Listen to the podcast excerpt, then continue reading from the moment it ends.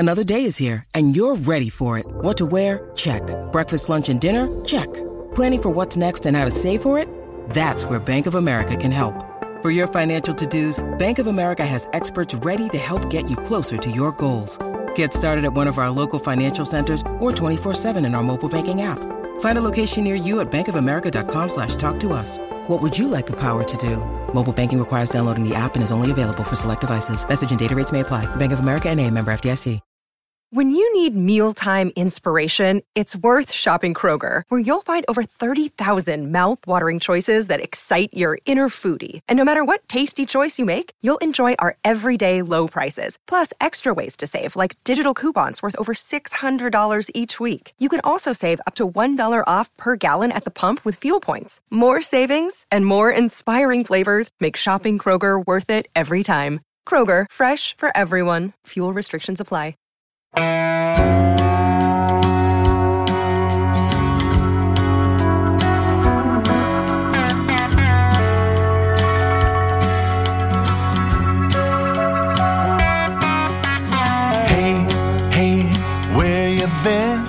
Buckeye talk is about to begin. Hey, hey, hey, come on. Welcome back to your weekend Buckeye Talk. It's Doug Lesmerises, it's Nathan Baird, it's Stephen Means, and we are revisiting our influence rankings from before the season where Nathan, Stephen, and I rated each Ohio State player, like the top 35 guys, on a scale of 1 to 20 in the category of special, how rare is your talent, and then value. How important are you to the team? And then we also asked our tech subscribers to give all the players a 1 to 10 rating that's kind of like a Q rating. How good you think they are, how much you like them, how important they are to you, to the team, kind of whatever you want. We added all that together. It's a 50-point rating scale. So we did the same. It's the same structure that we did in the preseason that we did now. We're not going to dive into all the individual rankings here, Nathan, because the main point is, here's what the three of us thought before the season, plus loyal, hardcore Ohio State fans. They thought this about players, and now here are our top 25 in the preseason, and here are our top 25 now. And there is, I guess we should not be surprised, Nathan. There is some dramatic movement here. Of course, I think we all realize that, right? Yeah, I did not go back and look at my preseason rankings. I used the same scale that I did, but it was very much a off-the-cuff, just quick, impulsive score kind of that I gave a lot of these guys. And even considering that, I'm sure that I can name three or four guys off the top of my head where I imagine my score is wildly different than where because the first time I sent you these scores was from the hospital room as my son was about to be born at the end of April. So it's been a minute. It's been a minute since Bennett. So the things have changed dramatically in a couple of examples since the end of April. So that's the idea here, Stephen, is to zero in on what changed. We're going to do our top 25, Stephen, of the current top 10 players, the way we did this. How many of those 10 do you think were also in the top 10 in the preseason? How many of the 10? 6. That's exactly right. 6 of the 10 remain the same. Of the guys now, Nathan, who are in the top 25 now, how many of them do you think were not in the top 25 in the preseason? 8. It's only 4. So there's only 4 guys who fell out of our top 25 and 4 guys who joined our top 25. If you were not in the top 25, I just pretended your ranking was 26. I have it. I have who's 29th and 31st, but I didn't go bother to check that. So using that standard, who do you guys think is the highest riser? Who moved up the most number of spots, right? That if you were out of the top 25 and now you're 20th, I would say you moved up 6 spots because you moved from 20, a tie for 26th, to 20th. Nathan and Stephen, each make a guess. Who do you think is there are actually two guys who were tied. the highest risers in this ranking. They moved this many spots. Eichenberg for starters. Yeah, Eichenberg has to be one of them. Eichenberg is one, and who's tied with him? It's either Miyan or Stover. No, it's people going up. This is all people going up. I said Miyan or Stover. Mike Hall. Yeah. Call. That makes more sense. Yeah. Mike Hall, who did make our top 25 in the preseason, to our credit, but is way up there now. Way up there now. Maybe even a little surprising way up there now. It's offense heavy, not a surprise. So we'll give you guys the full top 25 before we're done with this podcast. But let's dig in on the top. How should we do this? I don't know if I want to have you guys just like guess. Let's try to see if you guys can guess who the top 10 are right now. We'll go back and forth, okay? And as we do that, we'll talk about each guy. So we'll give you each 5 guesses. This will be like when I was on Stump the Schwab. You got to get it right because you're trying to not get eliminated. Because if you say, I think this guy's in the top 10, then he's not, then we throw you in a pit of alligators. I don't know, whatever you would do to someone who loses a game show. So Nathan, we'll start with you. Who do you think is a member of our top 10? CJ Stroud. Well, you got to start with the easy ones. You don't want to get an alligator pit. You don't want to go. There's a lot of excitement for Devin Brown. CJ Stroud is almost perfect. He's perfect for us. We all gave him 20s, both for value and for special. And he also was the number one vote getter in the Q rating for the texters with the rating of 9.71. I mean, which is like if a couple people gave him a 9, right, on a scale of 1 to 10. So he is 49.71. He is far and away. And it's not like we have to talk a lot about this, Stephen, but there are worlds where your starting quarterback would not be number one and would not be a 49.71 out of 50. That is not assumed. You know who's not a 49.71? Spencer Petras, who Ohio State's going to face the next time they take the field, right? This is not automatic. Georgia just won a national championship, and if we did this with Georgia's roster, Stetson probably would have been like a 29 last year. Oh, so, yeah, I don't think he would have. I wonder if he would have been in their top 10, because it might have been like all defensive guys, and then Stetson Bennett would have been like 13th of the team. But, yeah, it's hard, Nathan, right? I mean, it's like we never want to take C.J. Stroud for granted. And it's like, oh, who's number one? C.J. Stroud, whatever. Let's move on to number 2. Like, we don't want to do that because being almost perfect, both in how important you are to the team, that you feel like there would be a significant drop-off if the backup had to play, and how uniquely talented you are, it's hard to be perfect at that, man, and this guy is. I don't remember exactly what my score was for preseason, but I know that I did not have him 20 of 20. And I had even given reasons why that was. Like 20 for me was like the Heisman Trophy winner, and then you scored down from there. And he would be the Heisman Trophy winner right now. I don't think there shouldn't be a whole lot of question to that. I actually have some really fun CJ Stroud stat porn, if you want it real quick, that I've been working on for a post. You gonna put stat porn in the headline of that post? I probably won't put stat porn in the headline, but okay. It's a term my friends and I use. The one we throw around a lot is baseball food nerds. Porn. Is Tony Gwynn stat porn. Like he has all these stats about like Aaron Judge struck out 56 times this month and Tony Gwynn struck out 56 times in the 90s or whatever. So he's a fun guy to do that with. But here's some CJ Stroud stuff. So right now he leads the nation in quarterback efficiency, yards per attempt, and touchdown passes. And no one has done that in a full season since 2006. And that was Hawaii's Colt Brennan. And I'm looking to find out if that's been done at the Power 5 level since then. Some guys came close. A bunch of guys like won 2 categories and finished close in the 3rd one. Burrow did that. Mac Jones did that. Baker Mayfield did that. Sam Bradford did that. But they didn't win all 3. So he's on pace to do something that on pace is tricky because it's halfway through the year, but he leads in quarterback. What are the categories again? So quarterback efficiency rating, yards per attempt, and then touchdowns, just total touchdown passes. Okay. And he leads in all 3 of those things right now. And the 2 things that jumped out at me, he's got 10.9 yards per attempt, Next closest is Max Duggan from TCU, 10.3. Stroud only ranks 15th in the nation in yards per game, which you look at that first and you're like, oh, that's kind of like ordinary, right? Except he also ranks 79th in attempts per game, which is kind of a crazy combination. And then his 24 touchdown passes are the most in the nation by 2 over Mississippi State's Will Rogers.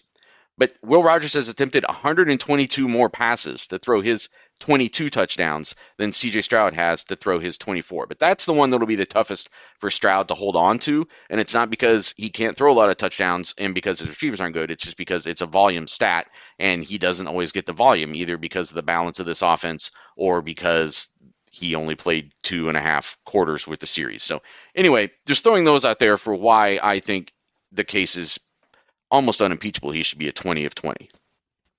I had him at 20 of 20 in the preseason, and then he spent 6 weeks validating that.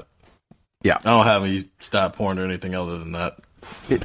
We did a bunch of stat porn on the Apple Podcast bonus episode of the College Football Survivor Show this week, where we did like an 80-minute breakdown of the Heisman race. And he's, because of opportunity, raw stats, like he's not up there. He's like 60 yards per game under what he finished last year. Now, he threw for 714 yards in the Rose Bowl, so that threw it off. But it'll be interesting, Nathan, that, like, again, sort of like the ratio stats are unimpeachable, right? The raw stats, I did if you combined quarterback passing yards and rushing yards, and I just did it for like all the quarterbacks of playoff contenders, and he's like 7th, right? Which again is not that he's the 7th best quarterback. But they're just, it's going to be interesting to watch this race unfold, because there are, just as it stands right now, you know, if there's like 9 or 10 kind of teams that are sort of still in the playoff mix, they're all led by quarterbacks, arguably, right? Like maybe not Penn State, Michigan, but like Dorian Thompson-Robinson's going crazy for UCLA, and Hendon Hooker for Tennessee, and Spencer Sanders at Oklahoma State. You know, like there's just an interesting kind of hodgepodge of dudes. So we'll watch this race unfold. Obviously, CJ is the clear number one. He's done everything asked of him so far. Steven, avoid the alligator pit. Who's a guess? Paris. He's 2nd. Yep. He moved up from 4th. Very strong rating, significantly behind CJ, but significantly ahead of number 3. So Paris Johnson was all there in the preseason, and all he's done is his job at. It's a little bit hard, Stephen. Sometimes you're competing against yourself. Could we have higher expectations for Paris Johnson? Probably not, but he's meeting them.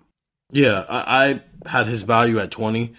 We've harped 30 million times on why my value for him is at a 20 at this point. I actually also pushed up his special to 19. I want to wait on the 20 just because, for me, 20s are you're in the conversation to be the best player at your position in America, and it's not his fault. He just has really only played one quality pass rusher, and that's Isaiah Foskey. And he did his job against him. Foskey was basically irrelevant. But we'll see on the backside of the schedule here him get an opportunity to play some better defensive lines and really earn that last point for me. But, yeah, this is a dude who we thought would be awesome, and so far he's been awesome. All right, I hope you guys at home are playing along, right? Who doesn't love to play a little trivia? Get together with your friend, your spouse, your cousin, your whatever. Go against each other. See if you can play a little game here.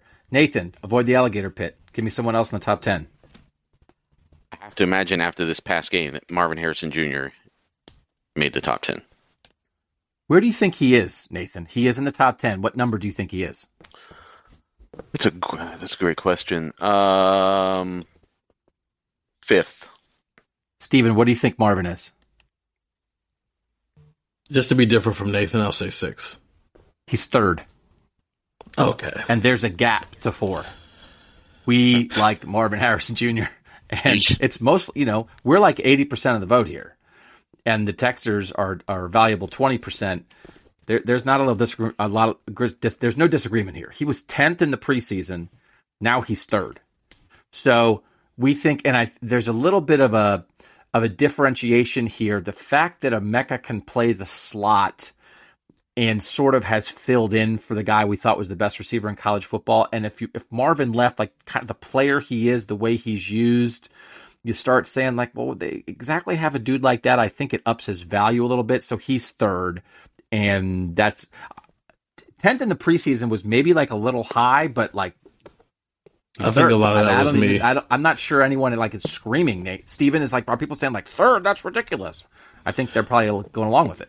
Nah, especially because I mean we're doing this after he just had 3 touchdowns against Michigan State. Had we done this over the past 2 weekends before that, where he wasn't really doing as much, he probably still would have been top 5, but it wouldn't have been third, and I don't think it would have been a gap between 3 and 4. But I get it. I mean, to me, it's not the 3 touchdowns; it's how he's scoring the touchdowns. That's really ramped up his special score. I think it should legitimately, because you could look at the Rose Bowl and be like, yeah, okay, 3 touchdowns against some converted running backs, good job. Shows what could happen, but he's proving it now against other Big Ten defensive backs. I'm curious though. Well, we'll talk about it in a second.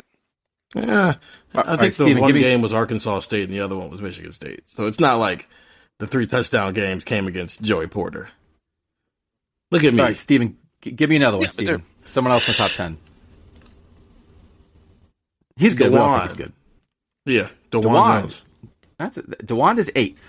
He was 6th in the preseason. He's 8th, but there's a group from 4 to 8 that's all pretty close. So, again, guy doing his job, a right tackle is not going to be as spectacular as a guy getting sacks or catching touchdown passes with his belt. So, we understand this, but DeJuan Jones is solidly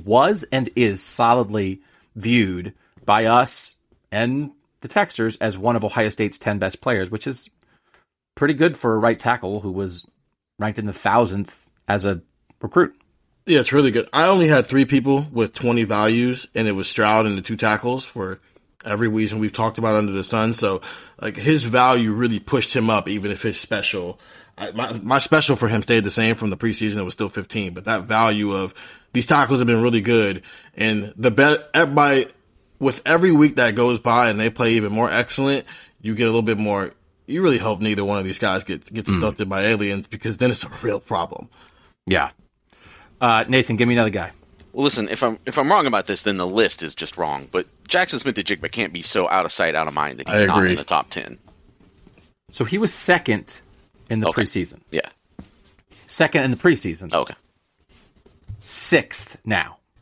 I'm fine with that. So, and he was pulled down. Frankly, he was pulled down a little bit by the texters. Like the Q rating, which is fine, because it's like, how much do you love the guy? How much does he make you? It's like he hasn't played. So I understand that. If we would have gone by how we voted, he would have been a little bit higher. But, you know, availability matters. So I don't think that's unreasonable when you think about the talent on this team for Jaxon Smith-Njigba to be 6th. But, yes, it would have been a little bit weird if he had fallen out of the top 10. And he's not close to falling out of the top 10. Which does Marvin Harrison Jr. deserve to be ranked higher on than him? Importance, value, or special? Because I think the answer is neither. Yeah, I think, if anything, Jackson's special stayed the same. It's just his value came down because Emeka and Mark, which I thought anyway in the preseason that, okay, I have him at this certain value now, and it might come down if these other guys come along. But, I mean, it's not like anybody's expecting Jaxon Smith-Njigba to not be Jaxon Smith-Njigba whenever he comes back. But if you want to decrease his value because the guys around him can get it done just as well as he can, that's fine. Well, I mean, I do think, doesn't your value decrease if you're the best receiver in the country, you've barely played, and your team still is the best offense in the country? Yes. I mean, it's nothing to take away from him, but I think you would, if you thought, oh, man, if they don't have him, they might be in trouble. It's like, well, they just put Emeka in the slot, and they're okay. I see that. Some of this is individual perspective, and the way I grade it, if you had told me before the year, Ohio State will need to win the Big Ten Championship without Jaxon Smith-Njigba, I would have said, right. That's fine. They'll still do that, probably. And if you had told me that they need to win a national championship without him, I would have said, I don't think that's going to happen. And I feel that way less now, but I can't dismiss it entirely, that they might need him back to win a national championship. Possibly. So what if Jaxon what if he didn't exist? What if he'd have been a junior last year and just gone, and you knew that these Julian, Emeka, and Marvin were just going to be the starting wide receivers? How would you feel about this offense and its chances of winning a national championship? You would still feel really good about it. That's what I'm saying. It's that I don't feel as strongly about that as I did at the start of the year. I just don't know if I can. It's hard to completely dismiss that because it was such a huge central part of how we judge this team coming into the year. And when they have to play good defenses, will it make a difference? I don't know. Okay, he's sixth. Steven, give me another guy. Mike Hall. Mike Hall. Mike Hall is tied for fourth. He went from 23rd to tied for fourth, which is a jump of 19 spots, which is pretty darn good. Good guess, Steven, and we'll briefly give you the floor, Nathan. This is a nice stop on the bus ride, right? Hey, he's fourth. And Steven had a nice stop on the bus ride with the Marvin touchdown. He's third. You guys are doing a great job. None of the players that I thought were going to be good are in the top 50. So, it's okay. But Nathan is fourth, too high for my call here. This is like a national championship contender, and a second-year defensive tackle who played fewer than 10 snaps last week is tied for fourth on their list of most influential players. Yeah, what did he do with those fewer than 10 snaps? I think that's the thing. I was the one advocating for him on our midseason awards that he should be the midseason defensive MVP. So I think this is probably close to right. I don't know if I would have had him all the way up at fourth. I'd have to go back. I didn't stack up my votes as to what the point totals were, but I certainly had him in the top 10. All right, Nathan, give me another guy. We have 6 of the top 10 so far. I mean, I think Tommy Eichenberg is probably in here at this point. Tommy Eichenberg is 7th. Tommy Eichenberg was not in the top 25. In the preseason, he is now 7th, and again, the gap from 4th to 9th is pretty close. So with a little bit of a push here, he could have been even higher than this, and he was pushed up a little bit by the texters. He was not quite this high just in our vote, but the texters were vibing with Tommy Boy. So, and the way he's played, of course his Q rating's through the roof. He's fixing what had been a broken part of the defense. So do you think this is a little high, Steven, for him to be 7th? Yes, and it's because of the way we talked about him on that awards pod, where it's especially the special part, how much of it is he's that special versus how much of this is Jim Knowles' scheme requires that Mike linebacker to rack up tackles. Because it's not like this, he's Tommy Eichenberg's the first linebacker in a Knowles scheme to do that. Malcolm Rodriguez has done it. Now, granted, he's proven to be a lot better than people thought with the Detroit Lions, but still, I think his value, he's probably the most valuable defensive player just because of how Knowles talks about him and he doesn't come off the field. Maybe him or Hickman, and when we get to Hickman, we can talk about that, but it's just hard for me to raise his special up much from where it was in the preseason because I'm not sure which one it is yet. We did certainly, his value rating was higher for all of us than his special rating was, but I don't think this is, we're into a mix of guys now, and just based on performance, I don't think that Tommy Eichenberg's 7th is crazy. All right, we have 3 spots left in the top 10. You guys are all still out of the alligator pit. Steven, give me somebody else. Emeka. Emeka is tied for 4th with my call. Emeka Egbuka was 14th in the preseason. Marvin Harrison Jr.'s overall rating is 45.16, third. Emeka, 42.82, tied for fourth. Jaxon Smith-Njigba, 42.53, sixth. Emeka ahead of Jackson. And again, we're cutting it pretty thin here. It's close. What do you think of that, Nathan? A little bit of recency bias, I guess, and a little bit of rewarding the guy who you're seeing do it in front of you. And I suppose there's nothing wrong with that. I still, at the end of the day, would take Jaxon Smith-Njigba right now if I had to choose between the two, assuming they're both out. I guess it's one of those. Yeah, if you said you can only have one of them for this game, who would you take? I guess I would take Jackson also, but if you couldn't take Jackson, it'd be oh, fine. That's fine. Right. And it's almost one of those, do the presence of each, does it drive down the value of both? Because you have two really good slot receivers, and Emeka even is maybe a little more versatile. That I guess you could, you know, if you needed Jackson to play the Z for a whole game, I'm sure he could do it. But we've seen Emeka, because of circumstance, do it a little bit more. Is fourth sounding right to you, Steven? And what do you think of him being ahead of Jackson? I guess I'm fine with him being fourth just because I can't think of someone else to make a better case for. I get why he's higher than Jackson. And it's playing matters. Playing does matter. We're doing a thing. Yeah, but even like out. Nathan and I were having a conversation last year when we were driving back to a hotel. I don't remember what game it was, but we were talking about this wide receiver room and who we thought, if we just ranked them, regardless of what they were doing in the moment, who we thought was going to end up being the best guy in the room. And we both came to the agreement that we thought it'd be Emeka Egbuka. And so this idea of what Jackson did last year, if you gave Emeka Egbuka that exact same opportunity in year two, could he just go do the exact same thing? I think the answer is yes, while also adding in that element that he has proven to be versatile because he's playing multiple positions, while Jackson has just been a slot guy. So I think some of it is recency bias, outside out of mind, but I also just think Jackson was probably the best of the three last year. At least that's the way Garrett and Chris talked about it. Emeka and Marvin just might be the best of the four who were playing this year, regardless of like whether Jackson's been playing this year or not. It's just Jackson came in as the proven commodity, so we talk about him differently. I do think, I'm not sure if you threw a 10-yard pass in the middle of the field to somebody and said, now you have to get to the end zone, which is 70 yards away, and there's some defenders around you, I would want that to be Jackson. That we've seen Jackson do that. Like Emeka on the move, catching balls. I mean, he certainly is explosive. I do think there's something about Jackson getting open in space. I do think like sort of what Nathan's talking about when you get the tougher defenses at a higher level. It's all the stuff we talked about Jackson preseason. He and CJ are on the same page. Whether it's, you know, he knows how to get open against man and zone, he's going to be in the right spot, he's going to read his quarterback and read the situation, and then when he catches it, he's like a slingshot and he's gone.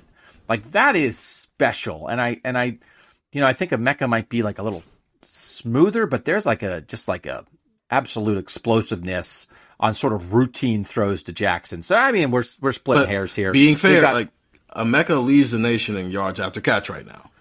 No, he does. He does. So it's like, but I do get the premise of what you're saying. I think is true. Jackson has proven that. That's why he's so valuable. I think maybe the difference between them right now, I think they might just have the exact same skill sets. One just grew up in Texas where they throw the ball 60 times a game, and one grew up in Washington. So one guy knows how to tap into it and maximize it a little bit more at that age than the other one does. Jackson is really good if he's catching the ball standing still.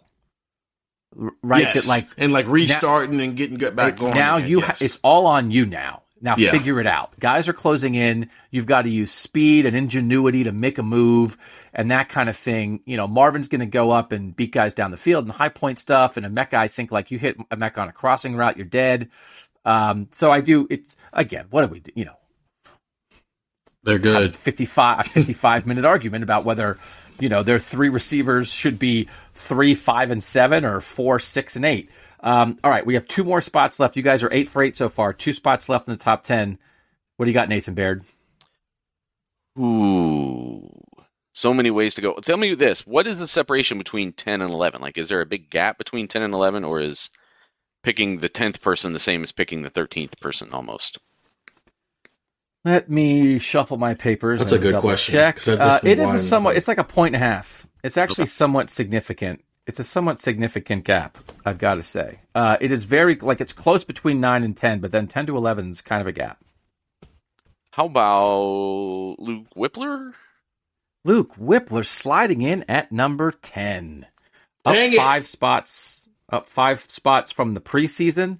We had a good conversation about Luke Wypler on a podcast earlier this week. We don't have to go super intense here. He's a good center. He's a good player, and I think he probably deserves this. There's some really good players who aren't in the top 10, so we will address that. All right, you were kind of up against the wall, Stephen, because you went second. So it's not really fair necessarily to throw you in the alligator pit if you get this one wrong, because you're down to one of one. But, I mean, rules are rules, and the alligators are hungry. So what are you going to do? Wow. Who's your pick? No. I'll say JT. I think people saw him get held enough against Michigan State that they're not punishing him for not having sacks. It's a good guess. He's 12th. So you're in the pit. You guys awesome. Want to take one more guess from either of you? Who you think is it's ninth, the guy who's ninth? Is it Donovan Jaxon? It is Donovan Jaxon. He's actually down one spot from the preseason. Donovan Jaxon was 8th in the preseason. He's 9th now. Again, there's actually a somewhat significant gap from 10 to 11. JT Tuimoloau is 12th. So he was 5th in the preseason, and he's 12th now. Stephen, is that too harsh, or is it just a matter of, well, you know, the offensive line's been really good, and then there's some guys with more production stats ahead of him, whether it's Eichenberg or Hall or the receivers going crazy, and JT Tuimoloau 12th, it's fine. I think it's a little bit of all of the above. I think the offensive line deserves to have, that's 4 of the 5 people who from the offensive line who are in the top 10 at that point. And, I mean, they're moving guys, so you have to give them some credit for that, especially if you're not going to have either running back in the top 10. But I also think Mike Hall has a bunch of sacks, and JT doesn't have any, and that's the tangible stat. And so if Mike Hall, if you're only going to have one defensive lineman in the top 10, it's going to be the guy who had 2.5 sacks and 7 snaps. Yeah, I mean, everything is all just voting against our own expectations, and sometimes those expectations are conjured more than they're based on things that we've tangibly seen so far. But some of this also is a little bit like when I vote in the AP poll and, like, a team wins, but they are lower, and people are like, well, what's going on? And I'm like, well, you beat Akron, and the team below you beat Clemson on the road or whatever. Like, they deserve to jump you, and there's some guys who deserve to jump here. The Hall, Eichenberg, those offensive linemen. I think the jump is deserved, and it's not really a slight on JT Tuimoloau.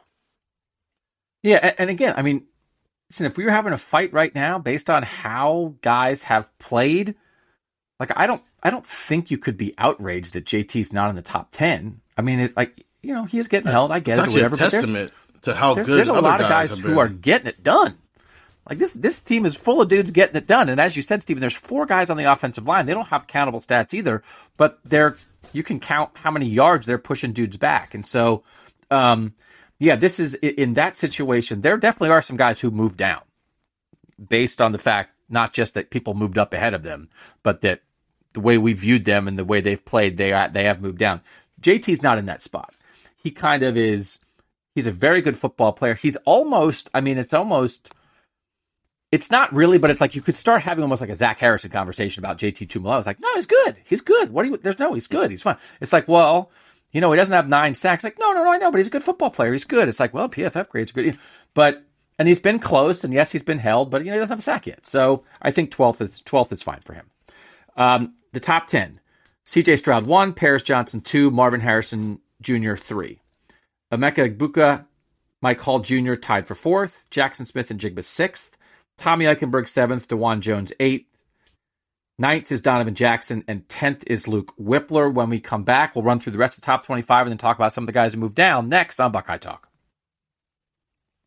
All right, so I'm not going to make you guys guess anymore. And again, if you want to be part of this and be able to vote, you know, what the texters were doing is ranking everybody on a scale of 1 to 10. 1 is bad, 10 is good.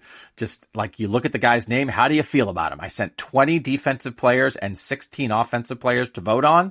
So if you're the kind of person who thinks, man, that sounds fun, I would love to rate 36 Ohio State football players in the middle of my workday. If you're the kind, then you should sign up. If you're the kind of person who thinks, why would I want football homework in a bye week? Leave me alone. Then maybe it's not for you, which is fine. So it's a 2-week free trial, 614-350-3315.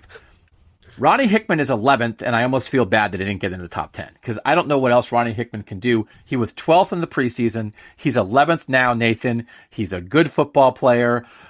They're not gonna blitz Ronnie Hickman. He's not gonna have 6 interceptions. He is, I think, really important to what they do, and I think that the value ratings that we gave him would reflect that, but he's just surrounded by some, you know, more spectacular players. But Ronnie Hickman, man, I put him high on the list of guys they wouldn't want to lose. So for value, I think for value, we had him as a 16, a 19, and a 20, which is like really high for value because I think we understand he kind of holds it all together back there. And yes, Lathan Ransom might be ready to slide right in if Ronnie Hickman went out, but I'm not sure Jim Knowles would want to find that out. So Ronnie Hickman, 11th, good at football, Nathan. No, and he has blitzed. I mean, Jim Knowles will blitz anybody, I think. Any of those 11 guys. If there's a way, if he was coaching special teams, he might blitz the punter somehow. Like he's blitzing everybody. So he has on occasion, but he's a little bit of a victim of just so reliable without a lot of flash, either in his personality or the way he plays football. He's not like commanding attention. He just goes out and does his job at a really high level. And that's not anything to be taken for granted because I can show you a lot of Ohio State defensive reps over the last couple seasons where that was not the case at multiple positions. I think it's a very good thing he's not 11th. Just like it's a very good thing that he's not even close to leading this team in tackles because that means the guys in front of him are doing a better job.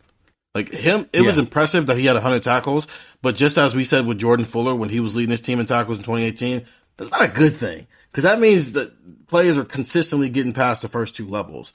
So I think your starting safety, especially the free safety, which is what the adjuster is, should be like 12th on a list like this because that means the front seven are doing their job.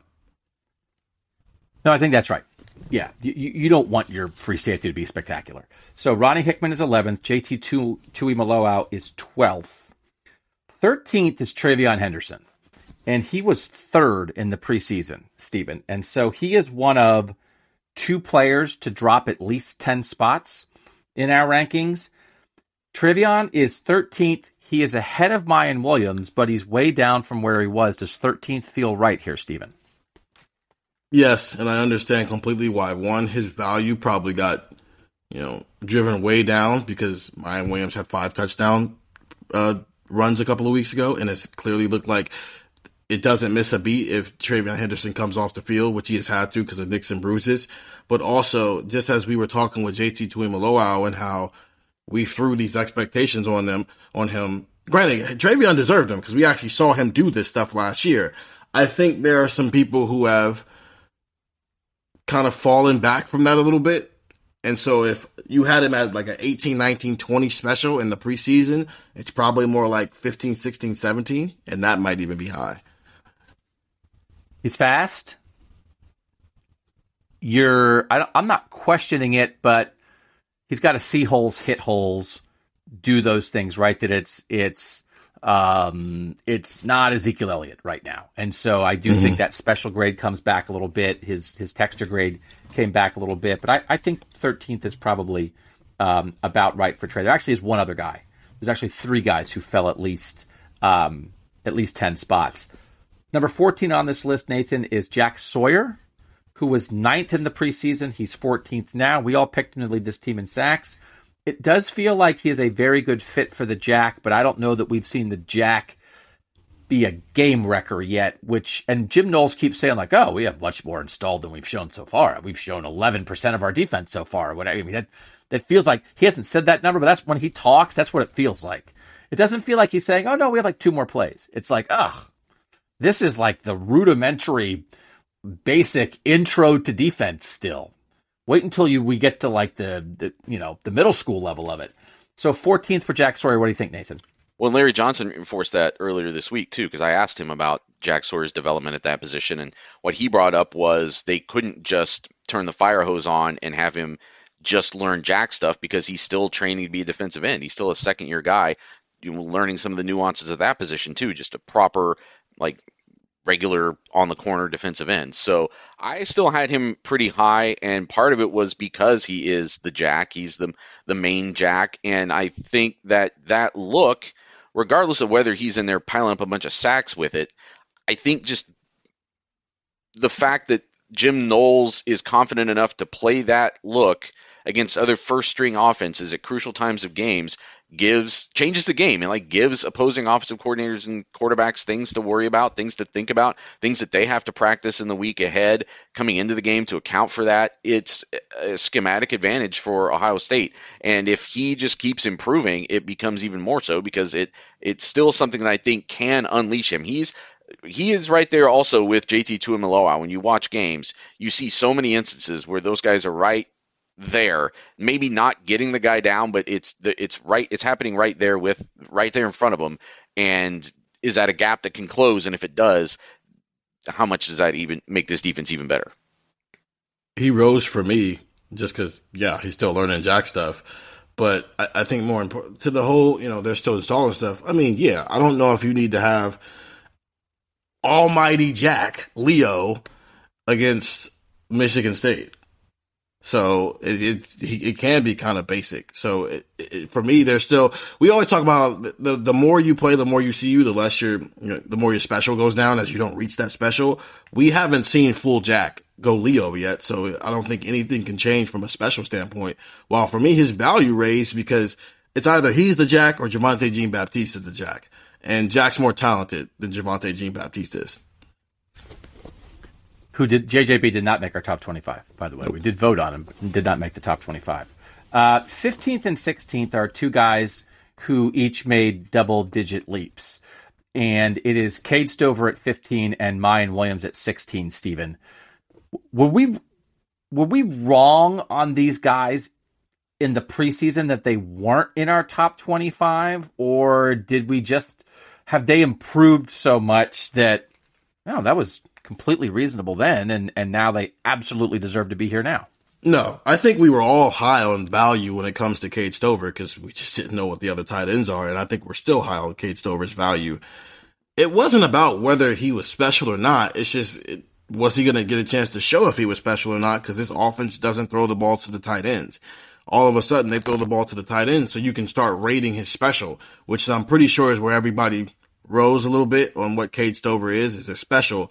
While with Miyan Williams, he's been good with context of it's typically against tired first units or against second units. It's not like he was ever the first guy to take the field. Against Rutgers, he was the first guy to take the field, and he was their, workhorse because TreVeyon Henderson didn't play, and he showed nothing has to change. So it's not about being wrong. It's just those guys got more opportunity to show us how they've developed. Nathan, Miyan 16th and Trey 13th. We good with that? Yeah. It's a small gap. It's a small gap. I think I gave them maybe the same value score right now because they're both there. And when one, we've seen it already. When one is gone, the other one can sort of be the bell cow and run with it. And no pun intended. And also, I think something that's been emphasized to me over the first six games of this year and the way teams are defending Ohio State, opponents are terrified of CJ Stroud and this receiver core. And that's where they put their attention. And that's where they're willing to give Ohio State and TreVeyon Henderson, as good as he is, and Miyan Williams as good as he is, and this offensive line as good as they are, they're willing to give them the run lanes in exchange for choking off the killer passes that they feel like are probably almost automatic if they don't make those corrections. And so I don't think you have to have, maybe I'll eat my words in January, I don't think this team needs to have an elite running back to still win a national championship this year. They need kind of elite rushing performance, but they're getting that from that combination of the way teams are defending them and the way this offensive line is playing right now. All right. So tied with Miyan at 16th is Zach Harrison, who's just being Zach Harrison again. And I don't mean just, he's being Zach Harrison again. He's a very good football player. He's not setting the world on fire, but he's helping this team win and doing his job. He was 13th in the preseason and he's tied for 16th now. Yep. So I think we've probably had enough Zach Harrison conversations that we know what he is by now. I feel like there's going to be, going forward in Buckeye Talk, after he's gone to the NFL, there's going to be some shorthand that is just Zach Harrison. When we talk about certain players and be like, he's like a Zach Harrison receiver. He's like a Zach Harrison safety, which is really high, but nobody's putting him on an All-American compliment. Team. Yeah. Yes. Yeah. Yeah. Good player. So he's tied for 16th. 18th, Stephen, is Lathan Ransom. And he was not in the top 25 in the preseason. He is the last guy on the list. So again, we had 21 of the 25 stayed the same from the preseason list to this list. The four guys who joined it are Tommy Eichenberg, Cade Stover, Miyan Williams, and Lathan Ransom. We'll tease the four guys who fell off and save that for the end. What do we think of Lathan Ransom here? Does this feel right to you, Stephen? And I guess he's the second safety on the list behind Ronnie Hickman.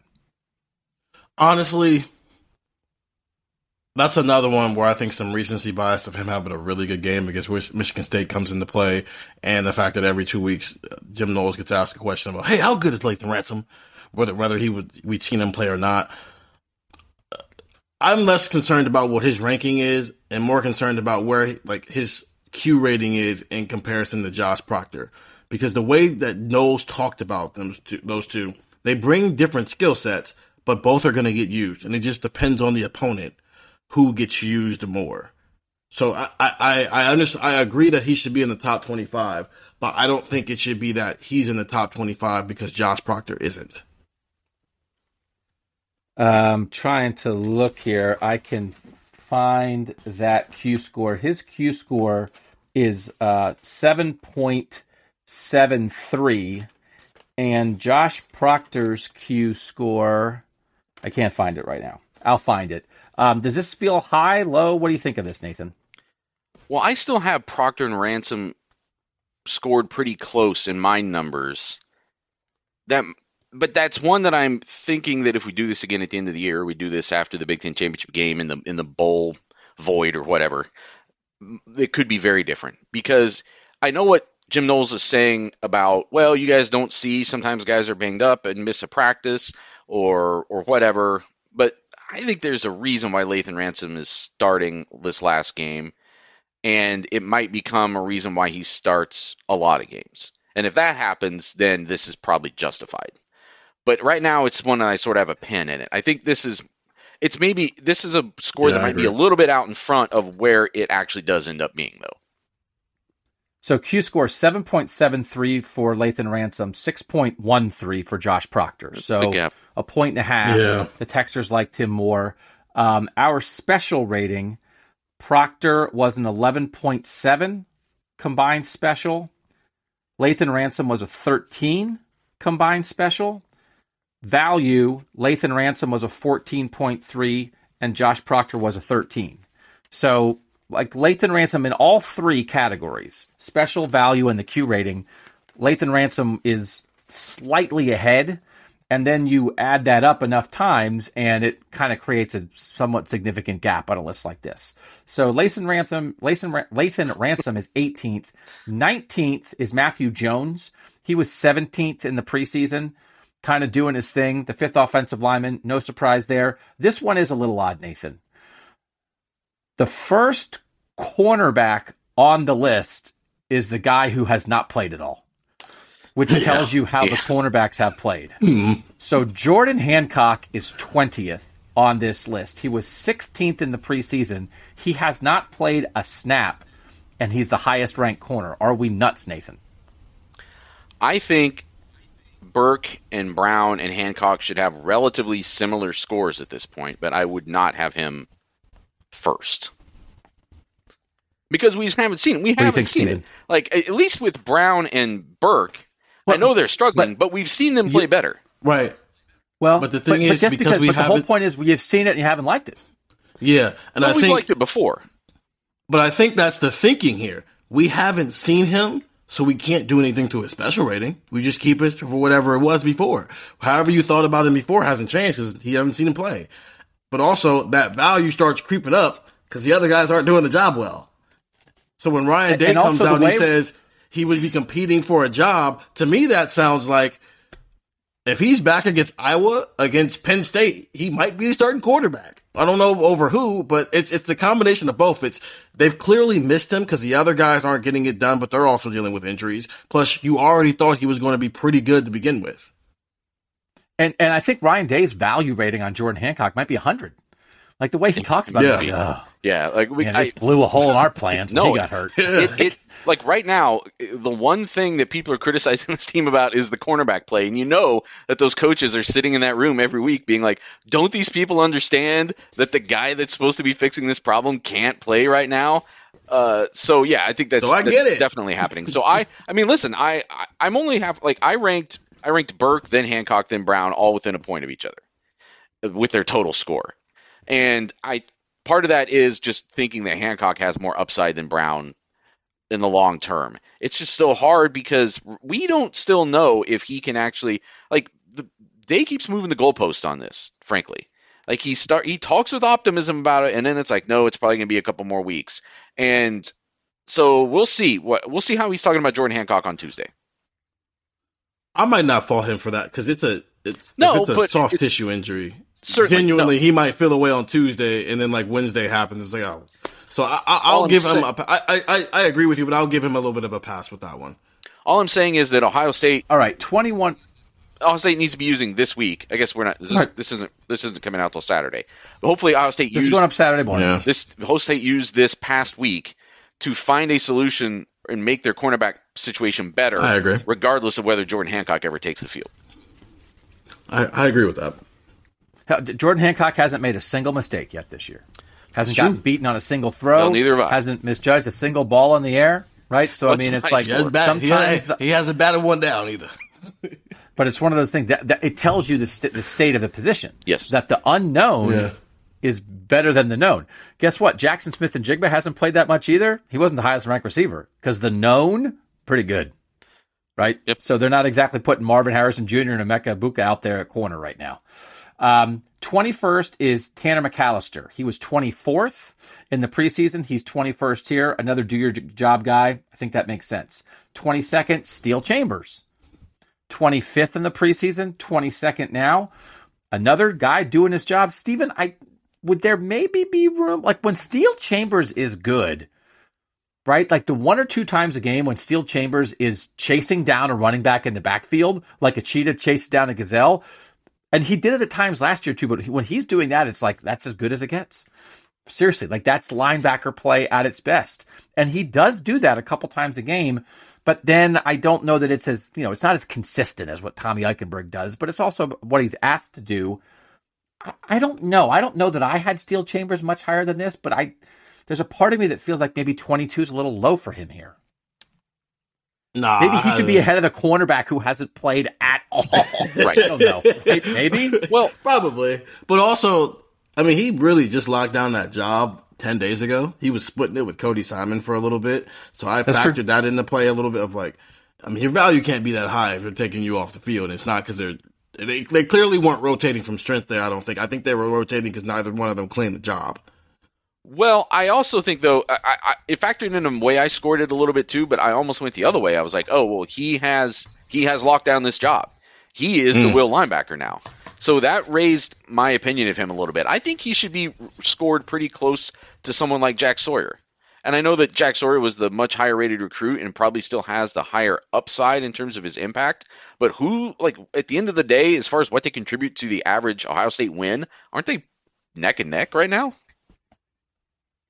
Yeah, I think, Zach Harrison, Lathan Ransom, Matthew Jones, Jordan Hancock, Tanner McAllister, like, are the five guys ahead of Steele Chambers? Could you make a case for Steele Chambers to be ahead of all of them?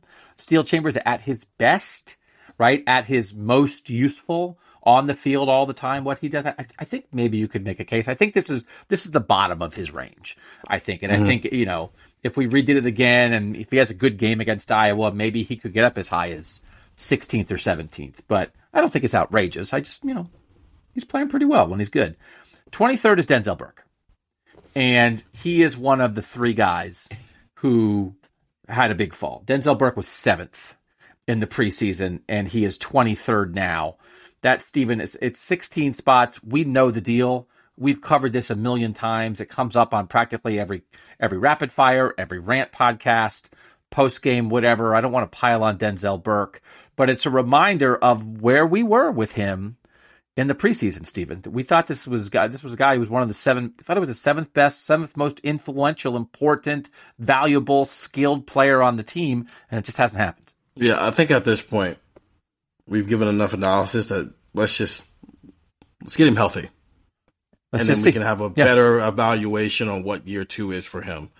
Because like I said on the Thursday pod, it feels like he's not healthy and it's in his head and it's keeping him from being as physical as I think he was the first 8 weeks of the year last year. So regardless of how he's played, let's get him healthy this week. Let him have a week of just like working his technique. And then against Iowa, let's see where he's at. And then we can start getting a better evaluation. I think there's nothing in the second half of the season I'm looking forward to more than the first Denzel Burke interview opportunity, because they have kept him behind closed doors away from us since that. And this guy has a lot of pride and has been pretty outspoken about, because that's kind of how he has to play on the field. And it's been part of his success. And I'm curious how he is going to, because what's going to happen is he's going to have a moment. He's going to like pick Spencer Petras off twice next Saturday. And then he's going to be out in front of us. And how is he going to, how candid will he be about how those first six games went and about how he got through that? And I think it could be a really interesting conversation. And again, it's a reminder of the credit he earned last year by saving him at corner as a true freshman and starting week one as a true freshman, that he was number seven on this list coming into this season. And that's not easy to do. And then it's also a reminder of why it might feel like we fans, listeners, texters are freaking out about the corner play, because you thought one of the 10 best players on the team was the number one starting corner, and instead it's gone this way. And I was one of the people who was quick to push back and say, hey, maybe let's pump the brakes. Let's put him in context. But this is not what I was expecting. This is below what he is, I think. And there's a better player in him than this, and I think they can probably find it. 24th, Julian Fleming. He was 18th in the preseason. And in the preseason, we didn't know, well, is it going to be Fleming? Is it going to be Egbuka? You know, in the preseason, Egbuka's 14, Fleming's 18. They're very close. Now, Egbuka's 4, Fleming's 24. So you could see, we saw how that developed. And again, Julian missing some time with injury early didn't help him there. He certainly has been productive at times when he's gotten the ball. 25th, J.K. Johnson, which he was 20th in the preseason. Again, as like there were some expectations around these young corners. And he's played pretty well. He's like fifth on the defense in snaps. And he's 5 spots behind Jordan Hancock, his classmate, who hasn't played at all. So again, J.K. Johnson, if you're listening, sorry. Got a little goofy. People are, the expectations, the unknown is a wonderful thing sometimes. So that's our top 25. When we come back, we'll cover the 4 guys who fell out from the preseason list. Next on Buckeye Talk. So, Stephen, the guy who fell the farthest, Josh Proctor, was 11th in the preseason and is not in our top 25. In a world where Lathan Ransom, I'm having trouble with that one today. How often do you think Marvin Harrison Jr. goes up against Lathan Ransom in practice? I'm just mad we missed out on the Marvin Harrison, Jamison Williamson pairing. I'm just going to call everybody Joe. Josh Proctor, 11th to off the list, Stephen. Again, they've kind of played the hot hand there. So like Ransom's on it, Proctor's not at. There's going to be another moment again when Proctor's going to play this year instead of Ransom. But I do think some of the lingering thing in it, I mean, it's mostly our vote. Proctor got pulled out of a game because he missed a tackle, right? And that, even though that was week, it was like practically play one. Was that the first play? It was the first play the defense played the whole year. Yes. Right? And so that's a tough thing to have hanging around your neck. It's like, oh, well, he missed a tackle 300 plays ago. Played 5 snaps. Guys missed tackles as part of the deal. Is it an overreaction to not have Josh Proctor in this top 25? No, it's because he got benched, and he's the only one in this dynamic who's like actually been benched for a game, whether it's because he got pulled out when he was starting or just like the Michigan State game where he's just like not playing at all. Lathan Ransom didn't play against Rutgers that much because like he was dealing with something and like coming back from it because he wouldn't miss the week before. At least I saw Day was talking about it. He was dealing with something. Other than that, even if Lathan hasn't started, his snap counts are 46 against Notre Dame, 39 against Arkansas State, 45 against Toledo, Rutgers when he's still coming back a little bit, 18, and then 36 against Michigan State. While all like Josh Proctor, 5 against Notre Dame, 38 against Arkansas State, 53 against Wisconsin because he missed the week before. He was dealing with something. And then 40 against Rutgers, and then like all 18 of his snaps against Michigan State came in garbage time. So it feels like even if Lathan doesn't start, he has a role, while Josh Proctor either starts and is out there or he's just not out there at all. Plus, I think our Texers are tired of us hyping up Josh Proctor, so they have just gone on the anti-Josh Proctor is the next Willie Cooker campaign. And as a result, he's not in our top 25. All right, well, that's a little I'm sorry. I'm thinking of Marcus Hooker. Yeah. No, we did. Well, right. Josh Proctor in the preseason was one spot ahead of Ronnie Hickman. Josh Proctor was the highest safety in the preseason. Yeah, we probably had him. Again, there's a little bit of the Zach Harrison thing that happens with Josh Proctor, too. It wasn't quite as ranked as high as a recruit, but it was a top 100 guy, and there was always that promise of what could be there if he could just get extended playing time, and that hasn't really worked out. And the way that Knowles talks about the two of them, it's interesting that he talks about Ransom being like the prototypical adjuster almost. Well, as long as you don't already have Ronnie Hickman on your roster, and that'll be his role next year. But that's also the reason why he wants him on the field more right now. He wants guys who can think on their feet fast and be decisive about things. And he doesn't, it's not that he talks about Proctor in a disparaging way, but he does talk about him in a way that makes you think that he sees him as a more limited option. When you say something like he's good when he has a specific assignment or a specific direction, that's backing up what Nathan just said. Okay, so Proctor is not in it. Tyreek Williams was 19th, and he is not in it. He was 19th in the preseason. I feel like, Nathan, we saw this one coming a little bit. Like, the PFF was all over him, and we were sort of like, small sample size, I don't know. And it feels like it's played out that Mike Hall has sort of blown past Tyreek Williams in terms of contributions. He's playing, but it remains a small sample size while there's some more primary guys at defensive tackle. Right. I think Mike Hall has shown us what the hype should have been like for Tyreek Williams. Like, it's the disparity. It's like Tyreek Williams did some of these things last year in very specific circumstances, and Mike Hall is doing them from the start of games against decent teams, or as good as Ohio State has played, I guess, so far. You can argue about how decent that has been. But, no, I think you're right. I think we did see it coming a little bit. But PFF still likes Tyreek Williams a lot, I think. From last time I looked at the scores, he's been up there a lot this year. So he's still doing good things in those small sample sizes. But I think they've never seen yet that he can do that as a first string guy. I think next year might be his chance to break through to something bigger. He was not happy he got taken off the field against Michigan State, and then he went and tweeted out free 91 after the game. I don't think he's very happy right now, but I think it's the same thing as last year where he's getting a really good pass rush against third stringers, but you put him out there with the ones, and he's getting blown off the line of scrimmage in the run game. I think Tyreek Williams is good at one thing right now. The same thing we're talking about with Josh Proctor. He's good at this specific thing, which is fine, but you're not an edge rusher in the rushman package. You're a nose or a three-tech where you're taking double teams or you have to stop the run, and it doesn't feel like he can do a lot of those stuff. But also, it's not that crazy that the top 50 recruit is playing really well in year two, and the guy who was like 167 is still developing a little bit. 93 snaps. That's tied for 19th on the defense. He's fourth in snaps among the defensive tackles for Tyreek Williams. So it remains kind of a small sample size. Kyle McCord was 21st in the preseason. We've really had a lot of conversation, Nathan, about Kyle McCord, and it's mostly been like, why don't they let him do a little bit more?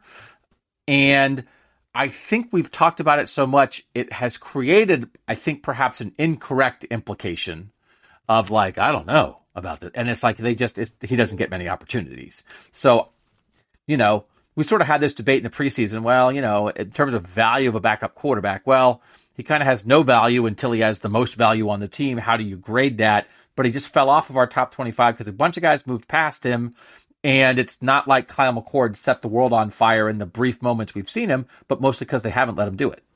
I think by my score, he would still be in my top 25. I think I still give him a high importance value simply because we've talked before about how what he is sort of the perfect backup quarterback. And you can't judge everybody based on what if there's some injury ahead of them. But I think you can at quarterback in a different way. I think the significance of it is much greater. And Ohio State, at almost every other position, could go from being like great to adequate and maybe still figure it out at an individual position and have a good postseason run. I don't know if that's true at quarterback. So the pressure is on him to be better than adequate. We had this discussion in the preseason, and I'm still where I was then. His value for me was a 3, and it actually went down from where it was in the preseason. Understanding that, yeah, if CJ gets hurt, of course, it goes up to 18, 19, because now he's a starting quarterback, maybe even a 20. But he's not playing, and it is he's just out of sight, out of mind. So it's I was not shocked at all that he's not on the top 25. All right, there's one stat I want to drop on you guys. Maybe this would surprise you. There is a stat, I guess it's offense-related, where Ohio State is tied for 121st in the nation. Do you guys want to guess what that kind of offensive stat is, where they are tied for 121st in the nation? Punts. Total punts. Close. Maybe that's true. It's not what I'm looking at right now. Nathan, you want to guess? Is it field goal attempts? It's made field goals. Okay. Do you know how many field goals they've made this year? Like 2? 3? 2. They are 2 for 3. Nebraska, Michigan State, Temple, Louisiana Monroe, and Charlotte have each made 1. New Mexico State, James Madison, Colorado State, Army, Baylor, and Ohio State have each made 2. And that is why Noah Ruggles is the 4th guy who fell off our list. There was a lot of love for Noah Ruggles last offseason. He was 22nd on the list coming in. Talk about out of sight, out of mind. He doesn't kick off. Yep. Like, kickoff kind of is still like an issue. And the guy who's like their number one kicker is not part of the solution to that. He missed his first field goal of the year, right? Wasn't it against in the Notre Dame game? Mm-hmm. He missed the first one. He did. And that wasn't great. And, like, there remains the thing, it's like, hey, he wasn't here for spring football, whatever. And it's like, I feel like he, like, lost. Maybe not he didn't lose it, but I feel like maybe the world lost the juice for him. It was like, oh, yeah, well, he's fine. He's winning. And it's like, okay. It feels like they don't really need a kicker, Nathan. And it's just funny because, like, last year it was like, oh, Noah Ruggles came from Duke or wherever he came, North Carolina, wherever he came from, and saved the program. And now it's like, they got 5 guys, whatever. If they really need a 28-yard field goal some game, they can throw somebody out there, but they probably won't even try. Yeah, I mean, they definitely don't need a kicker who can just make 50-some yard field goals during the regular season, it sure seems like. Now, does it come down to something where the season is on the line? But this is not abnormal in college football history, really. Like, really high scoring teams sometimes get to the end of a season and their guy is like 5 of 7 on field goals, because why does that team need to go kick field goals? They literally don't need to kick field goals because they're scoring touchdowns. It's the difference between having a first-year starting quarterback and a second-year starting quarterback. First-year starting quarterback, you probably need a good kicker because he's going to mess up in the red zone at times. Second-year starting quarterback, who has also been in the system for 3 years, this team is not. They've kicked 2 field goals in the red zone, and there are other times they're scoring touchdowns. Do you want to guess where Ohio State is in extra points? The number of extra points they made, where that ranks in the country? First. Probably. It is first. They are Noah Ruggles is 41 of 41 on extra points, and it's kind of a gap. Alabama is second. They've made 35 of 35. Michigan's 33 of 33. They're third. So that part of it, you know.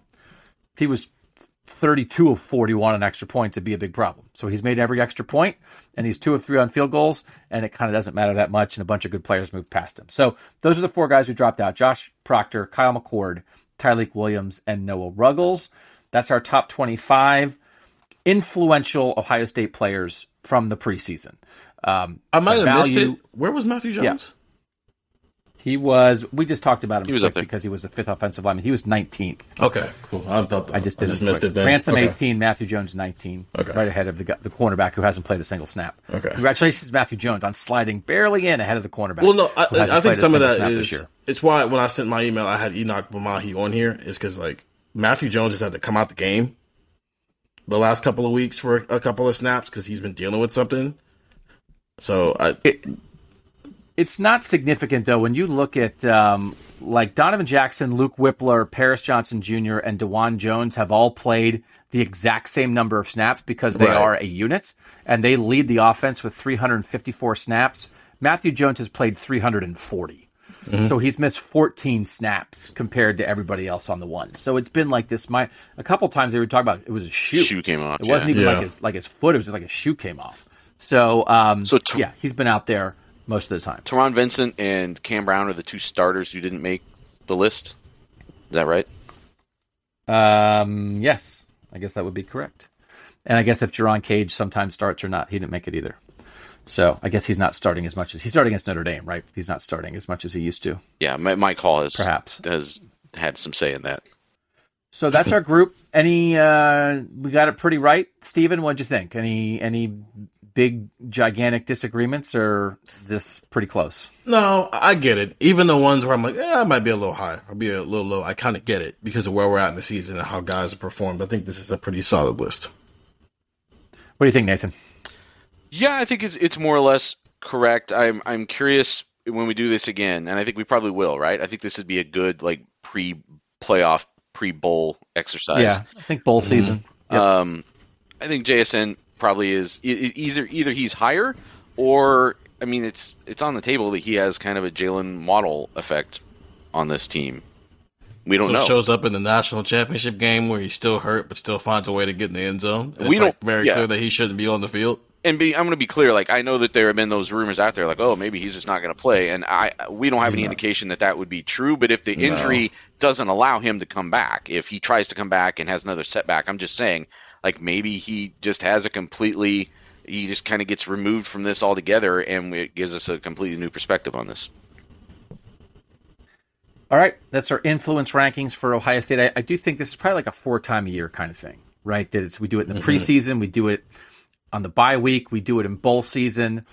Maybe it's 5 times a year. Maybe we come back and do it going into spring practice, and then maybe we do it after the spring game. Makes sense. So maybe it's 5 times a year. Now that we've kind of figured out what it means to us, the value, the special, the Q rating, all that kind of stuff, we hope you guys enjoyed it. This is to get you through the weekend in lieu of a post-game podcast because there's no game.